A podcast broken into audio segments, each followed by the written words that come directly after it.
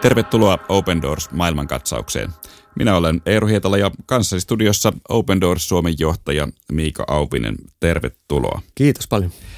Tänään aiheenamme on Bangladesh, joka sijoittuu Open Doors-järjestön World Watch-listalle sijalle 38. Miika, miten Bangladesh on aiemmin tällä World Watch-listalla sijoittunut? Bangladesh on vähän liikkunut eli 2017 kävi niinkin korkealla kuin siellä 26, mutta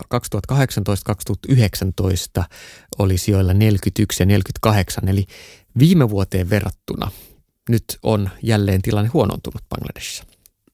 Niin, ja World Watch-listahan on Open Doorsin julkaisema tutkimus, jossa mitataan kristittyjen vainoja ympäri maailmaa.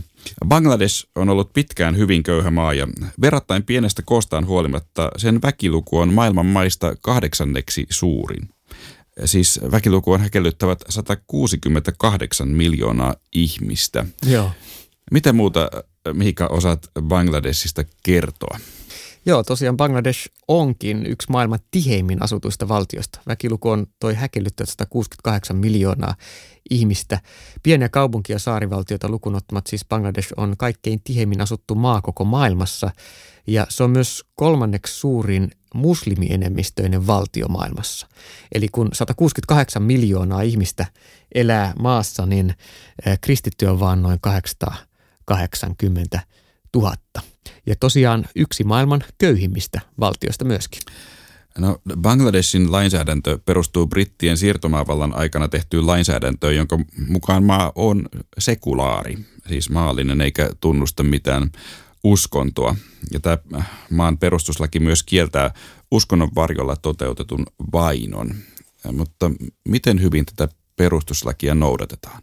Perustuslaki ja käytäntö on Bangladesissa kaksi ihan toista todellisuutta ja käytäntö on se, mikä sanelee kyllä sen todellisuuden.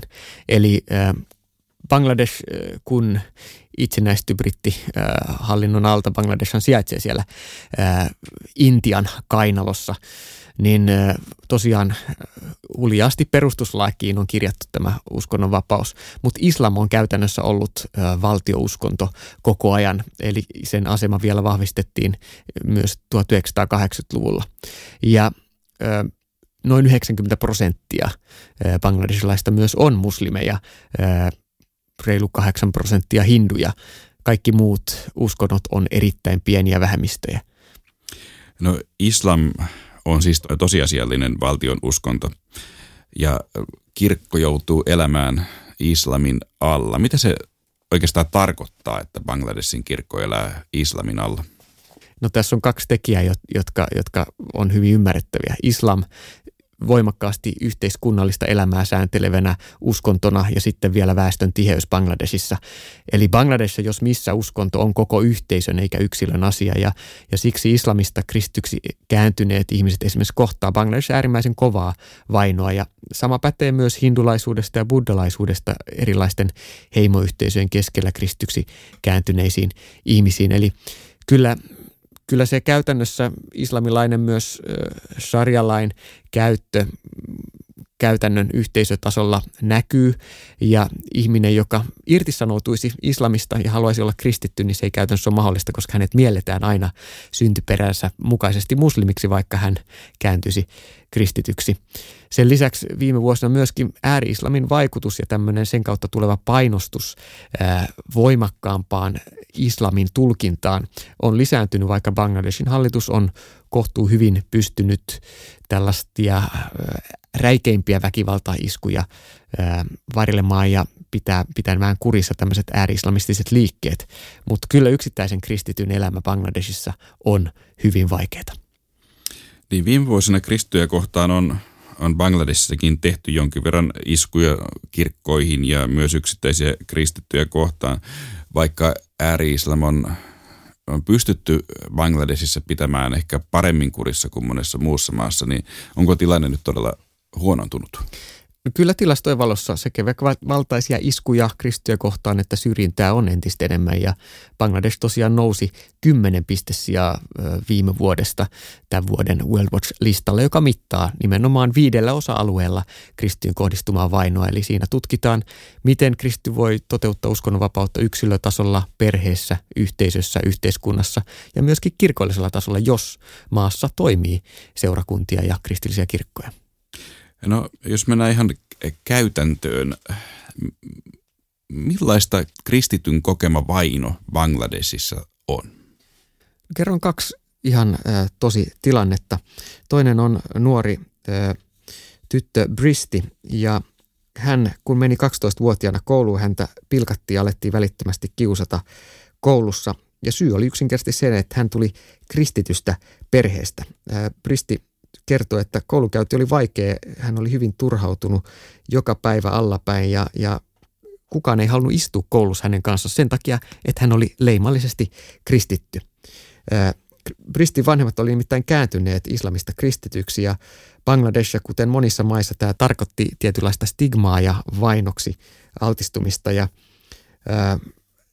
tämän Bristin kohdalla se merkitsi sitä, että hänen oli pakko ää, päästä pois siitä omasta kouluyhteisöstään ja, ja asuinyhteisöstään.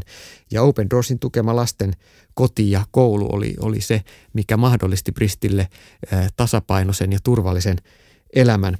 Hän asuu nykyisin yhdessä tämmöisessä Open Doorsin ylläpitämässä ää, koulukodissa ja on erittäin kiitollinen siitä, että hänellä on mahdollisuus nytten elää rauhassa, olla arvostettu saamaan sen opetuksen, joka hänelle kuuluu, saamaan ympäröivien ihmisten rakkauden ja, ja hyvyyden. Ja kukaan ei, hän sanoi itse, että kukaan ei mua kohtele nyt enää kaltoin eikä pilkkaa, vaan mua rakastetaan siinä, missä muitakin. Ja jos en olisi tullut tähän koulukotiin, mua ei olisi koskaan ollut tällaista tilannetta. Eli hän on saanut tulevaisuuden toivoa ja hän on myös ammatti, että hän saisi nyt tulevaisuudessa palvella lääkärinä ää, muita bangladesilaisia. Toinen esimerkki, josta kerrotaan Open Doorsin viimeisimmässä lehdessä marraskuussa ilmestyneessä Open Doors-lehdestä, jonka voi ilmaiseksi tilata osoitteessa opendoors.fi. Siellä bangladesilainen Biili juhlii joulua pienessä kristittyjen kokoontumisessa, jossa eri muslimikylistä tulevat kristityt saavat viettää joulua, johon heillä ei ole mahdollisuutta omassa kotikylässään. Eli tämä kertoo siitä käytännön uskonnonvapauden mahdollisuudesta. Sulla ei ole mahdollisuutta juhlistaa joulua näissä kyläyhteisöissä, koska se on kiellettyä tämän kyläyhteisön silmissä. Ja sen takia Open Doors mahdollistaa sitten sellaisia alueita, jossa, jossa järjestetään näille perheille ja heidän lapsilleen mahdollisuuden olla turvassa ja, ja juhlistaa joulua heidän kotikylänsä ulkopuolella. Bill on siis tämmöinen nuori tyttö, joka on kokenut kymmenenvuotiaana itsekin rankkaa syrjintää omassa koulussaan ja, ja hänen isänsä kertoo, että, että emme voi juhlia kotikylässämme rajatusta ja vainon takia joulua, mutta onneksi Open Doorsin järjestämässä joulujuhlassa toisessa ää, kylässä siihen on sitten tehty mahdollisuus, johon on kutsuttu eri kylistä näitä, näitä perheitä, jotka ovat ehkä ainoita kristittyjä omassa kyläyhteisössä. Kaksi tämmöistä konkreettista esimerkkiä, Bristi ja sitten tämä kymmenenvuotiaan Billin perhe siitä, miten kristitty kantaa stigmaa ja on oman yhteisönsä eristämänä ja vainon kohteena Bangladesissa. No, kohdistuuko kaikkiin Bangladesin kristittyihin vainoja ja syrjintää samalla tavalla? No eroja on. Ja Bangladesissa toimii muun muassa roomalaiskatolinen kirkko, joka on ollut maassa pitkään ja sen jumalanpalvelukset ja kirkkorakennukset on tietyllä tavalla osa Bangladesin kaupunkien elämää, mutta myös roomalaiskatolisia kristittyjä kohtaan on tehty ja tehdään yhä enemmän väkivaltaisia hyökkäyksiä. Ja tällä hetkellä Bangladesissa kaikista vaikeimmassa asemassa on nimenomaan nämä muslimienemmistön parissa olevat evankelikaalisten helluntailaisseurakuntien kristyksi kääntyneet uskovat.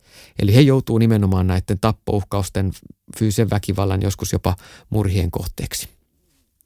No maassa on myös paljon etnisiä vähemmistöjä. Voitko kertoa jotain etnisiin vähemmistöihin kuuluvista kristityistä? No heillä on yhtä lailla tämä haaste että kun he vielä oman etnisen vähemmistönsä takia ovat jo maassa muuten vainon kohteena, niin kristitty on kaksinkertaisen vainon kohteena. Ja Open Doors juuri näitä yksittäisiä kristittyjä pieniä seurakuntia tukee ja pyrkii heidän uskon elämäänsä vahvistamaan. No miten aivan käytännön tasolla kristityt pystyvät kokoontumaan Bangladesissa? Usein juuri nämä kristityt käännäiset kokoontuu pienissä kotikirkoissa tai salaisissa ryhmissä hyökkäysten pelon takia. Miten käytännön tasolla Open Doors tukee vainottuja kristittyjä Bangladesissa? Tosiaan Bangladesin pieni kristillinen joukko kaipaa tukea. Bangladesh on edelleen yksi maailman köyhimmistä valtioista ja kristit on omassa yhteisössään monesti köyhiä, he, heidän työllistymismahdollisuudet voi olla heikommat kuin muilla. Mahdollisuudet saada nyt koronan keskellä esimerkiksi apua on oleellisesti heikommat kuin muilla. Ja näin ollen moni on myös menettänyt koronarajoitusten takia se vähäisenkin toimeentulon näistä kristityistä, jotka Bangladesissa elää noin 0,3 prosentin koko väestön osuudesta vähemmistönä. Ja Open Doors on sen takia tukenut paikallisten yhteistyökumppaneiden kautta ihan näiden pienten kristillisten seurakuntien jäseniä. Ja se, mikä on puhutellut erityisesti, josta, josta äskettäin tuli yksi esimerkki, on, on se, kuinka nämä kristilliset yhteisöt, jopa vainotut sellaiset, jakaa tätä vähäistä ruoka-apua. Voitaisiin ajatella, että kun saa ruokaa, niin ajattelee, että jes, nyt mä sain edes tämän kuukauden ruoka-annoksen. Jo 50 eurolla me pystytään takamaan kuukaudeksi ruoka yhdelle bangladesilaiselle köyhälle vainotulle kristitylle kuukauden ruoka-apu. Mutta miten nämä seurakuntalaiset suhtautuu tähän? He jakaa siitä omastaan ympäröivälle yhteisölle. Ja kun viime vuodenvaihteessa erässäkin bangladesilaisessa syrjäisessä muslimialueella olevassa seurakunnassa nämä ympäröivän kylän väki oli hyökännyt tähän kirkkoon, pahoinpidelleet pastorin, vahingoittaneet kirkkorakennusta ja sitten iski korona ja seurakunta sai myöhemmin apua ulkopuolelta, niin tämä Open Doorsin apu seurakuntalaiset itse jakoivat siitä tälle ympäröivälle kyläyhteisölle, juuri niille ihmisille, jotka olivat hetkeä aiemmin heitä vainonneet. Ja tämä oli niin vahva todistus Jeesuksen rakkaudesta, että siellä monia näitä nuoria miehiä, jotka oli ollut fyysisesti pahoinpitelemässä seurakuntalaisia, istuu nyt raamattuopetusta kuuntelemassa tässä seurakunnassa. Ja tämä on osoitus siitä Jumalan rakkaudesta, joka, joka todella, niin kuin Jeesus sanoi, että rakastakaa vihamiehiänne. Se muuttaa ihmisten sydämiä myös Bangladesissa. No jos kuulijalle nyt on tullut ajatus ö, auttaa Bangladesin vainottuja kristittyjä, mikä tässä olisi paras tapa toimia? Osoitteesta opendoors.fi löytyy keinoja.